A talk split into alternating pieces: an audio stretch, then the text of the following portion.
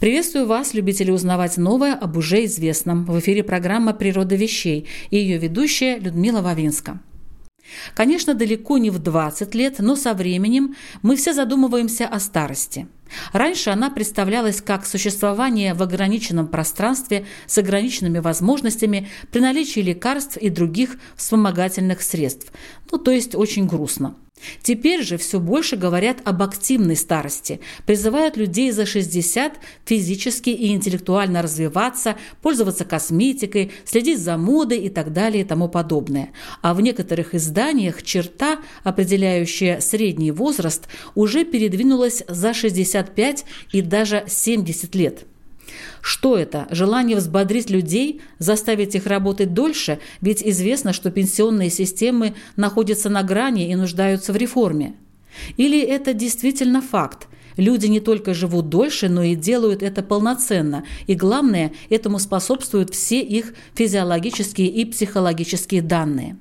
Сегодня о процессе старения и связанными с ним проблемами, а может даже и дополнительными стимулами, в программе «Природа вещей» мы попросим рассказать вице-президента Фонда поддержки научных исследований «Наука за продление жизни», активного пропагандиста борьбы со старением, автора научно-популярных статей по биологическим механизмам старения и технологиям продления жизни Юрия Дейгина. Добрый день, Юрий. Здравствуйте. В перечне достаточно большом ваших званий и должностей я обратила внимание на пропагандиста борьбы со старением. То есть, как я понимаю, со старением надо бороться. А это вообще реально? Да, конечно, реально. И, конечно, надо. И, к сожалению, это, наверное, даже большинство людей не осознает. Во-первых, не осознает, что можно бороться, а во-вторых, не считает, что нужно. При этом непонятно, в какой последовательности. То есть люди изначально просто принимают как данность, что старение есть, и что с ним, наверное, невозможно ничего поделать. Просто глядя на историю многомиллионную или миллиардную даже жизни на Земле, они видят, что все старели и умирали, и, наверное, так должно быть. Но, наверное, мы или даже наши дети — это единственное поколение, которое наконец-то может что-то с этим поделать, потому что появились биотехнологические инструменты, того, что мы можем менять наш геном и не оставаться в заложниках наших генов. Соответственно, мы можем попытаться сделать то, что мы уже сделали в лаборатории с другими животными, там, с мышами или с червями, или еще с достаточно большим количеством животных, а именно замедлить их старение или значительно продлить им жизнь. Соответственно, в идеале мы хотели бы научиться это делать для человека и продлевать жизнь неограниченно долго, хотя это и вызывает иногда у людей, которые только впервые об этом слышат, отторжение, просто потому, что, мне кажется, у людей есть некая выученная беспомощность по отношению к старению, и они для того, чтобы с ужасной мыслью о смерти можно было каждый день как бы от нее не шарахаться, они приняли старение как нечто положительное, по крайней мере, как что-то, что не стоит пытаться отменить. Что это такое? Что происходит в организме, когда он стареет? В таком простом определении это системное ухудшение различных систем организма, которые позволяет ему оставаться в живых. Если чуть более научным языком, это ухудшение систем поддержания гомеостаза, то есть поддержание организма на максимально здоровом или на оптимальном уровне здоровья. Вот если взять за оптимальный уровень человека в двадцать пять лет, мы все прекрасно понимаем, что происходит по мере того, как он стареет или как растет его хронологический возраст, ухудшаются различные его системы, и мы говорим, что человек стареет. При этом, если мы возьмем мышку, то у нее все эти процессы начинаются гораздо раньше. В шесть месяцев мы видим, что она начинает стареть. Поэтому мы понимаем, что скорость старения очень различная между разными животными. И те проявления, которые мы наблюдаем у мышки за несколько месяцев, у человека занимают годы. А у некоторых других животных занимают там, не знаю, сотни лет, если возьмем каких-нибудь гренландских акул или черепах, которые живут по двести лет. И, соответственно, глядя на этих животных, мы задаемся вопросом, а почему у нас не так? И можно ли что-то сделать с нашей биологией, чтобы у нас было так? И, конечно же, вопрос на это теоретически да, то есть нет ничего невозможного с биологической точки зрения, чтобы мы тоже научились менять свою биологию таким образом, чтобы она работала, по крайней мере, похоже на то, как она работает у тех, кто живет дольше. Как именно это сделать, в этом самый сложный вопрос, и пока точного ответа на это, к сожалению, нет. Есть первые такие приблизительные проблески понимания, где копать, какие средства могут нам это позволить. И именно на этом этапе находится наука борьбы со старением. наука исследований, что же мы можем поменять в нашей биологии, какими средствами. Ну, начиная от простых таблеток и заканчивая средствами генной инженерии, чтобы менять какие-то гены или работу эпигенетики, чтобы можно было научиться продлевать нашу жизнь или заставить, обмануть наш организм, чтобы заставить человека там, шестьдесят лет функционировать на уровне двадцатипятилетнего. В этом состоит задача всей нашей области борьбы со старением. Вы говорите о генетике. У меня сразу возникает вопрос. А вот то, что сейчас происходит с коронавирусом, не является ли иной раз генетика врагом человека, если он находится, скажем, в таком не сильно нежном возрасте? Именно старение и отвечает за все те ухудшения, которые происходят с нами с возрастом, включая ухудшение иммунной системы, включая ухудшение, не знаю, там, сердечно-сосудистой системы и всего остального. Все эти проявления, они возрастозависимые. То есть все те риски, которые у человека мы наблюдаем, допустим, по раку тому же, или по коронавирусу, или по другим инфекциям, вирусным инфекциям, бактериологическим инфекциям, все эти риски экспоненциально растут с возрастом именно из-за системных процессов старения. Конечно же, предопределяет процесс старения генетика. То есть мы явно понимаем, что именно генетика определяет, почему мы живем там, восемьдесят лет, а мы живем два года. Но это не то, что прям генетика наш враг. У генетики есть свои задачи, которые она посредством людей или мышей выполняет. Ей нужно наиболее оптимальным образом передать в себя гены, свою информацию следующему поколению, если так выразиться, или просто копировать свою информацию как можно дольше, оставаясь в... Это как бы у нее нет цели у генов. Просто так вот получается, что гены создались таким образом, что они должны себя реплицировать. И для этих целей они изобрели такие вещи, как организм, как мы, как бактерии, как все остальное. Задача этих организмов — просто копировать гены и делать это наиболее оптимальным образом, для того, чтобы эти гены существовали во времени как можно дольше. Возвращаясь к вопросу о коронавирусе. Да, конечно же, у коронавируса есть тоже возрастозависимая подверженность. То есть риск от него, во-первых, заболеть, а во-вторых, от него умереть, экспоненци... растет экспоненциально с возрастом. То есть мы видим, что дети практически не болеют, но даже те из них, кто болеют, они вообще бессимптомно, а во-вторых, без каких-либо долгосрочных последствий, по крайней мере, ну, долгосрочных, на тех коротких промежутках, которые пока у нас есть, несколько месяцев. А у людей в пожилом возрасте, даже если они выздоравливают, у них могут наблюдаться какие-то негативные последствия в легких, там те же фиброзы, которые пока еще мы точно, опять-таки, все это очень ранние данные, мы не можем точно говорить, что вот именно эти фиброзы возникли из-за коронавируса, но есть много косвенных данных, которые позволяют нам, по крайней мере, предположить, что это возможно. И все то, что мы наблюдаем, ту картину клиническую с коронавирусом, у нее очень большой вклад старения в то, как люди болеют, и как сильно люди болеют, и кто им заражается. Ну а какие механизмы там действуют? Почему это так? Все те же самые, которые действуют и при старении, то есть системное ухудшение различных систем, в первую очередь иммунной системы.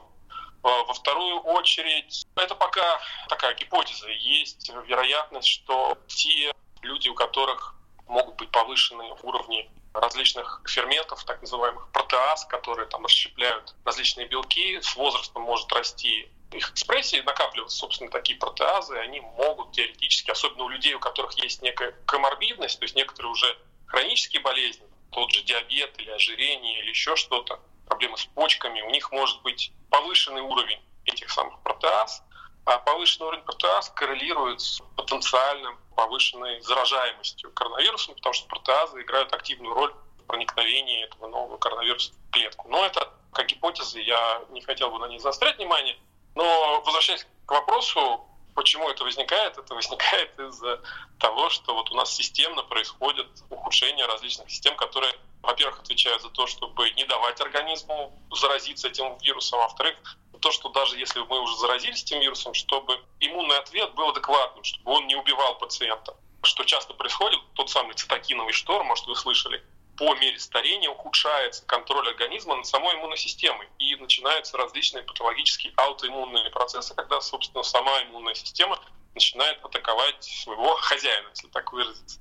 И, соответственно, в этом выражается подверженность цитокиновому шторму. Если какая-то инфекция иммунную систему заставляет ее активно работать, потом эта иммунная система, она может просто перебдеть, грубо говоря, слететь с катушек, если так простым языком выражаться, и уже организм просто не справляется с последствиями того иммунного ответа, который изначально вроде как, не то что вроде как, а изначально был призван не дать развиться этой инфекции, но в итоге делает еще хуже. То есть он может именно цитокиновый шторм и послужить конечным следствием того, что человек умрет. Плохая работа иммунной системы, а не, собственно, от, от самой инфекции.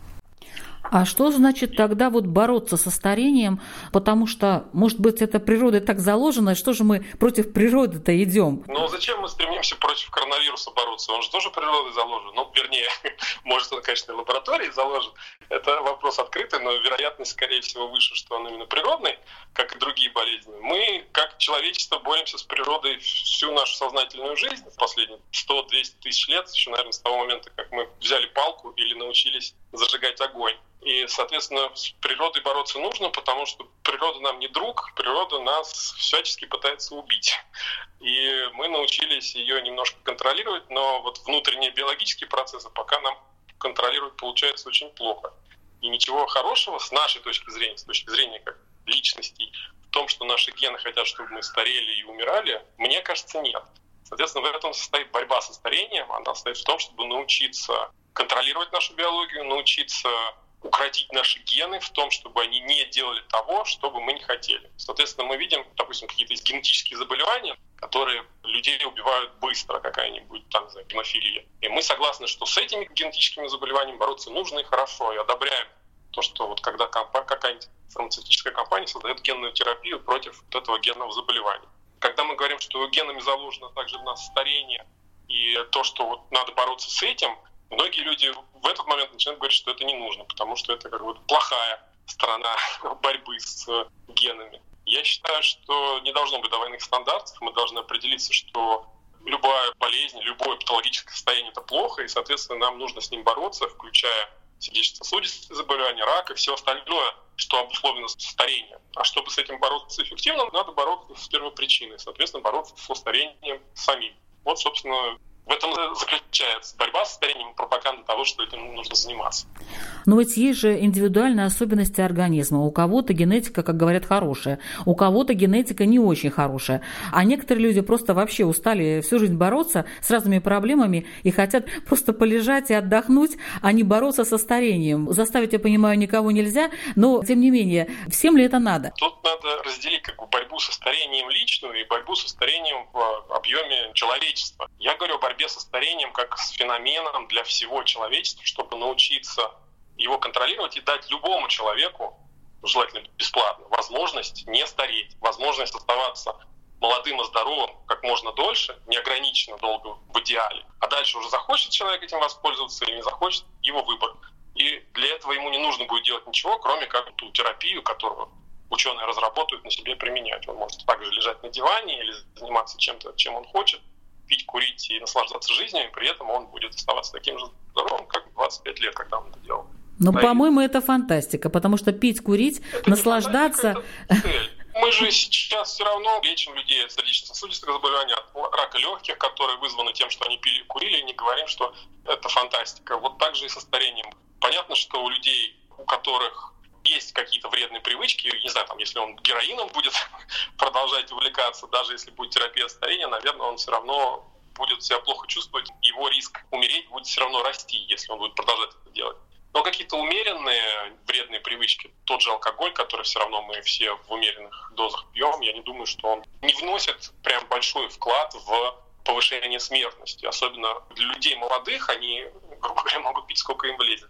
И только уже это проявляется, если они становятся хроническими алкоголиками, сильно увеличивается их смертность. А вопрос о том вообще, какая роль умеренного употребления алкоголя, может он вообще и продлевает ли жизнь, это еще открытый вопрос. Но точно понятно, что в умеренном употреблении алкоголя нету какого-то сильно повышенного риска смертности. То есть люди, которые пьют по бокалу вина в день в той же Франции, или три бокала в неделю, это умеренная доза, у них либо чуть ниже риск смертности, как вот у своих сверстников, там, если мы возьмем возрастную группу от шестидесяти до восьмидесяти, либо примерно такой же.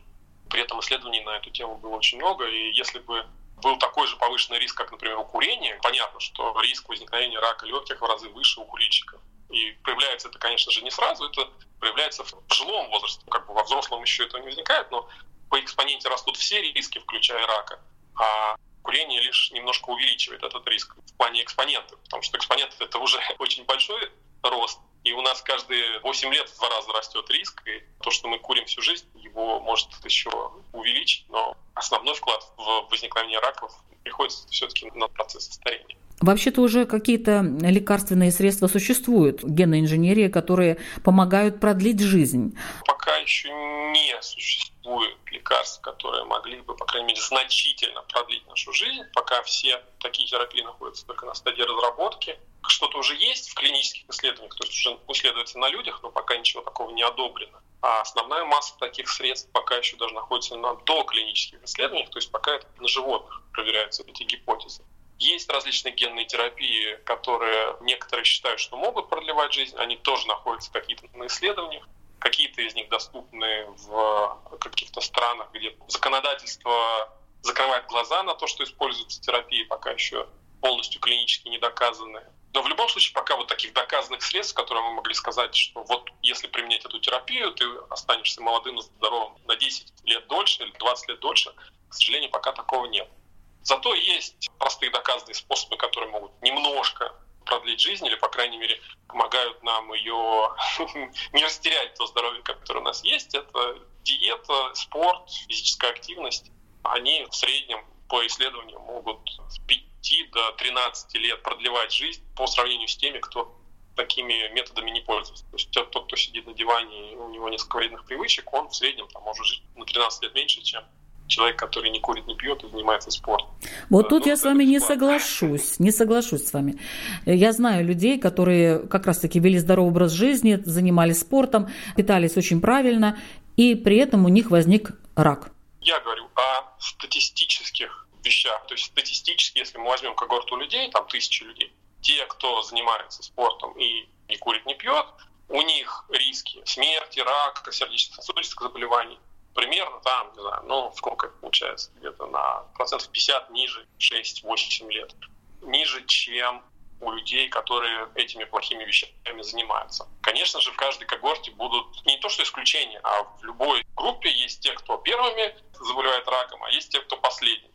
Соответственно, мы всегда будем знать кого-то из первой группы, и знать кого-то из другой, то есть всегда можно сказать, ну вот это исключение, а это не исключение, это просто человек, который находится в числе первых или последних, кто подвержен тому или иному риску. Истинно всегда мы должны понимать, что речь идет о вероятностных вещах. То есть вероятность заболеть раком, вероятность умереть, она всегда варьируется в рамках одной когорты. Здесь еще интересно мнение медицины, потому что, скажем, приходит человек к врачу, ему шестьдесят лет. Врач измеряет ему давление и говорит, ну что, давление у вас нормальное, в этом возрасте это давление для вас нормальное. Почему в этом возрасте? Почему давление отличается в каждом возрасте и почему оно нормальное? Ведь для того, чтобы не стареть, надо все-таки обладать определенными параметрами, в том числе и определенным давлением, чтобы вести нормальный здоровый образ жизни.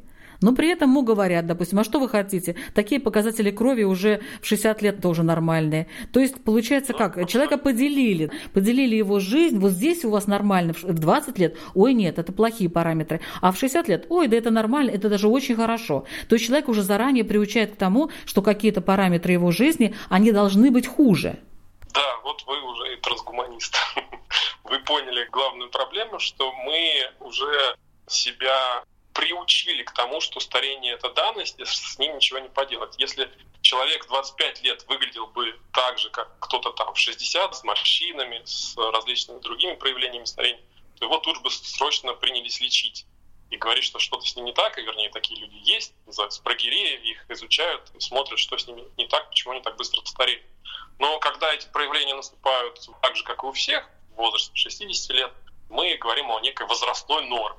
И тут понятно, что возрастная норма проистекает из биологии. Тут мы пока с этим до сегодняшнего дня поделать ничего не могли. И пока еще особо не можем, мы можем только начать изучать, как мы можем сделать так, чтобы человек в шестьдесят был и выглядел на двадцать пять. Это уже концепция вот биологического возраста. Если по паспорту вам шестьдесят, но по здоровью вам двадцать пять, сколько вам на самом деле лет? Соответственно, вот хотелось бы понимать, что на самом деле такого понятия нет, а есть наша биология, которая, как я уже сказал, у мышки там плохие проявления за несколько месяцев, делает, а у человека за несколько лет. Соответственно, нам бы хотелось, чтобы научиться эти проявления, этот биологический возраст зафиксировать на уровне двадцатипятилетнего, вне зависимости от того, сколько нам по паспорту. Медики, ну, у них другие задачи. У медиков задача, они работают, лечить людей в рамках тех концепций, которые существуют на сегодняшний день, вернее, которые существовали лет двадцать или на тот момент, когда они учились в своем профессиональном медучреждении. Соответственно, ну и устоявшиеся нормы у государства, у Минздравов есть свои нормы, нормы лечения, стандарты лечения, что считать за болезнь, за что государство готово платить. Потому что если там сегодня шестидесятилетний человек скажет доктору: я хочу стать пятилетним, пожалуйста, мне сделайте такие-то такие операции, государство скажет: вы, пожалуйста, за свой счет, а то и даже за, за свой счет не, раз, не разрешит, и скорее его психушку отправит. И тут пока еще не, немножко проблема курицы и яйца, потому что, с одной стороны, да, медицинский эстаблишмент, он вообще не очень хорошо воспринимает борьбу со старением, потому что в их картине мира это норма, это данность, и вообще, чего к ним пристали с дурацкими вопросами, у него там в очереди пациенты с коронавирусом, извините. Соответственно, сначала надо, они говорят, сначала вы научитесь с этим состоянием что-то делать, сделайте так, что будет терапия, которую можно этому шестидесятипятилетнему человеку дать, чтобы сделать его двадцатипятилетним, тогда и поговорим.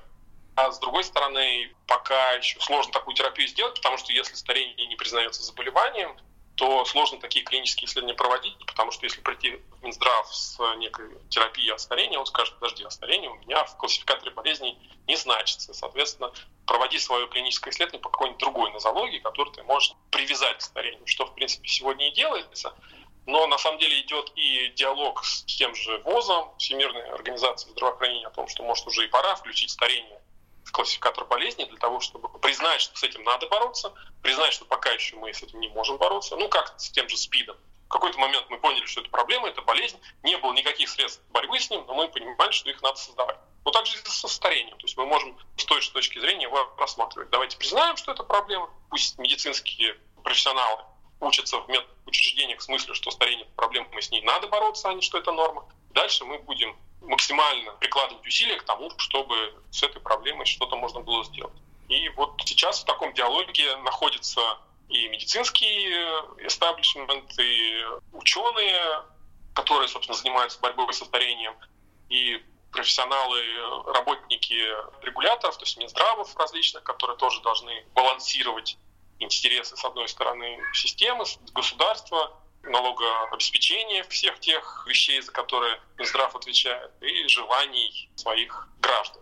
И вот в этом заключается, наверное, и борьба со старением, и популяризация борьбы со старением в том, чтобы всех так называемых стейкхолдеров, то есть людей, у которых есть некая вовлеченность в этот процесс, некая заинтересованность в каких-то его аспектах, чтобы их всех снести вместе и выработать некий консенсус, который в итоге все-таки признает то, что с старением надо бороться, и что на это надо тратить деньги, в том числе деньги налогоплательщиков, на то, чтобы понимать фундаментальные механизмы старения и на то, чтобы найти какие-то терапии, которые могут с этими механизмами что-то сделать. Что может предложить сейчас наука для торможения старения организма? Есть что-нибудь? Я думаю, это вопрос пяти-семи лет, когда начнут появляться даже уже, может, быстрее первые терапии на рынке. Например, сейчас на клинических исследованиях находятся такие вещи, как синолитики. Препараты, которые призваны бороться с синесцентными клетками. А синесцентные клетки, может, слышали, может, не слышали, довольно популярны были ну, последние пару лет. Это некие такие дряхлые клетки в нашем организме, которые уже не выполняют свою функцию, а находятся под таким домашним арестом, но при этом они плохо себя ведут, потому что они выделяют в окружающее пространство такие провоспалительные факторы, которые иммунную систему, вот о которой я говорил изначально, заставляют идти в разнос. Они заставляют находиться в таком состоянии хронического воспаления, вернее, ну, это одна из гипотез, не один, не единственный фактор, то есть синесцентные клетки не единственный фактор в иммуносинесценции, в старении иммунной системы, но один из. И вот гипотеза состоит в том, что давайте мы попробуем эти синесцентные клетки убить, в надежде на то, что на их место придут здоровые или еще на какие-то другие надежды, и посмотрим, будет ли человек, во-первых, омолодиться, может быть, или, по крайней мере, замедлится его старение, и хотя бы уже он проживет дольше, чем если бы он синолитики не принимал. По крайней мере, на мышах такие гипотезы более-менее работают, именно поэтому и разрешили проводить клинические исследования. на людях мышки жили дольше, были более здоровыми в приеме этих синалитиков. И это, наверное, один из тех подходов, который может вот в ближайшее время уже появиться на рынке, при условии, конечно же, положительных клинических исследований. А какие есть еще подходы? Ну, есть различные генные терапии, которые сейчас находятся в разработке. Может, вы слышали про теломеразу. Немножко такая тема неоднозначная, потому что есть люди, которые эту терапию использовали на себе без одобрения регулятора, утверждали, что она работает. Профессионалы критиковали такой подход, говорили, что мы пока не можем так утверждать, пока не проведем клинические исследования. Но в любом случае клинические исследования теломеразной генной терапии уже ведутся, и посмотрим, может, из этого какой-то положительный эффект. Пока еще непонятно. Ну и другие подходы, то есть подходов различных, которые вот находятся на уровне исследований, много. А пока что вот чего-то, что можно было бы там купить в аптеку или пойти в клинику стволовых клеток, пока еще вот терапии против старения нет. Хотя подходы такие исследуются, и может быть в ближайшее время что-то будет. Но вот из такого вот, что каждый человек может себе позволить уже, это, к сожалению, тот самый здоровый образ жизни, который, наверное, самый неприятный способ борьбы со своим старением. А какие признаки старения, по вашему мнению, на которые надо бы обращать внимание людям? Может быть, уже с двадцати лет, я не знаю, с какого возраста. Вот да. Где эти красные флажки, после которых, ой-ой-ой, надо задуматься и о своем образе жизни, и обо всем остальном. На самом деле это очень правильный вопрос, и, к счастью, уже есть различные методы определения того, насколько быстрее или медленнее мы стареем, чем наши сверстники, грубо говоря. Когда я говорил о биологическом возрасте, в отличие от паспортного, это, собственно, и есть то, на что надо обращать внимание. То есть есть различные маркеры биологического возраста, различные методики его расчета, но самое главное, чтобы по ним наш биологический возраст хотя бы не превышал хронологический. То есть чтобы наш уровень здоровья был примерно тот, как у наших сверстников, ну или желательно выше.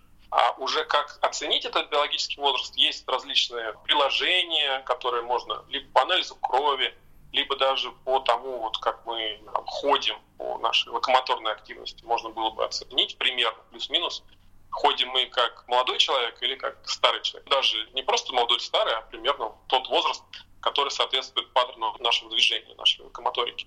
Такие приложения есть, и это становится сейчас все более и более актуальным. Много различных компаний начинает смотреть в эту область и разрабатывать различные, собственно, и приложения, и другие какие-то методики, которые могут позволить правильно оценить наш биологический возраст. И, в принципе, если вы сдавали кровь регулярно, то можно поднять какие-то анализы и посмотреть динамику, или даже вот на текущий уровень вбить ваши анализы в какой-то классификатор в интернете или в приложении, которое вам скажет, что вот уровень ваших параметров С-реактивного белка или гемоглобина или еще чего-то примерно соответствует уровню тридцатипятилетнего.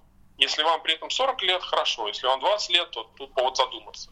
Такой подход и является основным для того, чтобы человеку понять, он стареет хорошо или плохо. А уже детали того, как именно, какой подход использовать, ну, какую имплементацию этого подхода использовать, они могут варьироваться. И тут идут активные исследования в этой области. Можно еще упомянуть эпигенетические часы. Это моя тема, эпигенетика старения, эпигенетический возраст и эпигенетическое омоложение. Это как раз то, чем я занимаюсь последние три-четыре года. И есть там часы Хорвата. Это вот, наверное, такой золотой стандарт эпигенетического возраста, хотя уже, правда, не золотой, но самый, самый известный, где можно сдать анализ крови или анализ слюны или еще чего-то, где просто выделяется ДНК наших клеток и смотрится по паттерну эпигенетики, паттерну метилирования, вот такой термин эпигенетический, какому возрасту он соответствует. И вот, собственно, наверное, это одни из самых точных таких часов биологического возраста, которые показывают, на каком уровне старения находится ваш организм. И в этом как бы и красота этого подхода, что можно совершенно не знать, сколько лет человеку, не знать его паспортный возраст, а взять у него просто несколько клеток, несколько миллионов клеток, и по ним определить из организма, какого возраста эти клетки пришли. И люди думают, да ладно, как это можно сказать, какая вот у меня есть быстро делящиеся клетки, медленно делящиеся клетки. Откуда вы знаете из организма, какого возраста они пришли? На самом деле мы знаем, потому что профиль метилирования даже в различных тканях не полностью совпадает, но достаточно близок для того, чтобы мы могли примерно сказать, каков возраст того человека, из которого эти клетки были взяты. Эпигенетика — это различные механизмы контроля за экспрессией генов, то есть это эпи-надстройка приставка «эпи» означает «над», то есть надстройка над генами, эпигенетика, то есть механизмы того, какие, собственно, гены, насколько они активны в различных тканях, в различном возрасте, потому что мы понимаем, что, во-первых, в разных тканях должны быть разные гены активны, это в клетках кожи или в клетках печени, мы понимаем, что ДНК у них одна и та же, но гены там работают разные, и именно поэтому клетки отличаются друг от друга и могут выполнять ту физиологическую функцию, которую они выполняют, несмотря на то, что у всех в ядре одна и та же ДНК идентичная. И именно эпигенетические механизмы отвечают за то, какие гены активны, каков уровень их экспрессии, когда они включаются. Во-первых, когда в течение даже дня есть циркадные ритмы, циркадные изменения эпигенетики. И есть в течение жизни, какие-то есть, конечно же, эмбриогенез, когда мы еще там в утробе, совершенно отдельный этап генной экспрессии от того, когда мы уже рождаемся, от того, когда мы начинаем наше половое созревание. Те основные вехи нашего развития, мы понимаем, что это и важные, очень различные профили эпигенетической регуляции. Ну и по мере старения мы видим, вот именно поэтому мы можем построить эпигенетические часы, потому что мы видим, что есть некий набор генов, или, по крайней мере, некий набор эпигенетических маркеров, которые с возрастом у всех людей меняются схожим образом. Именно поэтому и мы можем построить часы, потому что у всех людей это сорок лет один и тот же профиль экспрессии, вернее, профиль эпигенетических маркеров, как оно коррелирует с экспрессией, это тоже пока вопрос открытый, но один и тот же профиль эпигенетики определенного количества вот этих маркеров в одном и том же возрасте, плюс-минус, чуть-чуть.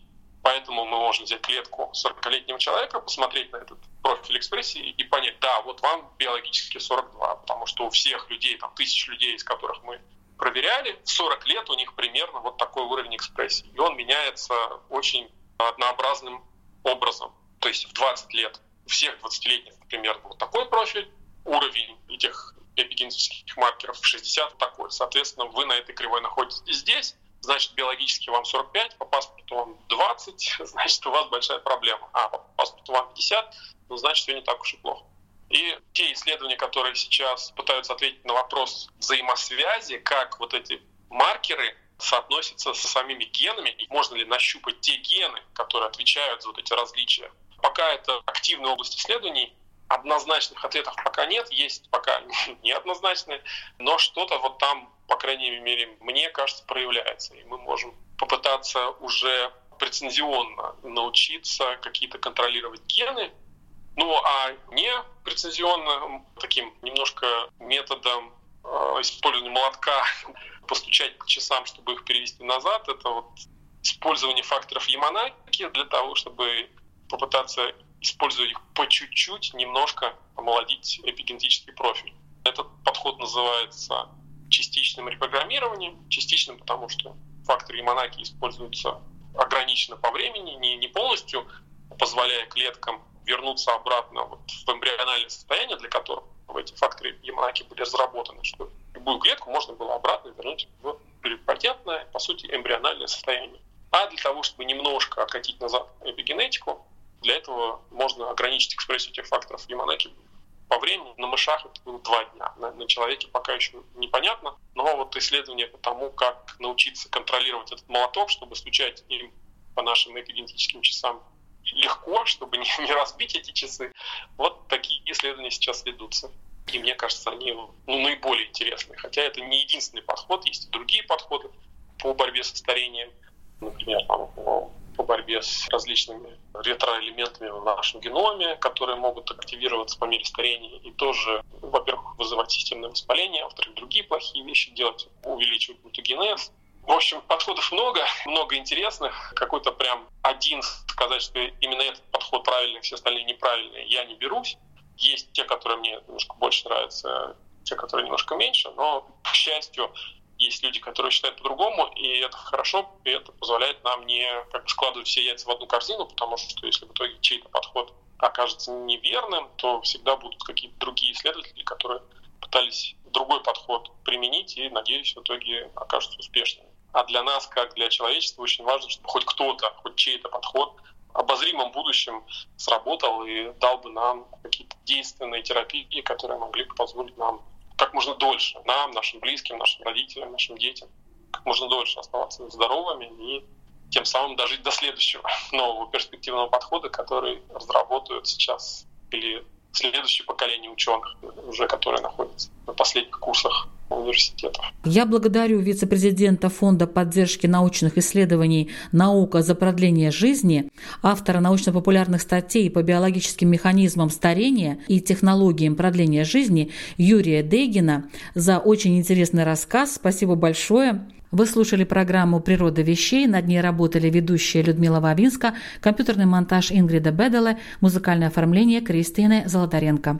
И помните, мы открываем «Природу вещей» каждый четверг в три часа дня на Латвийском радио четыре. Присоединяйтесь!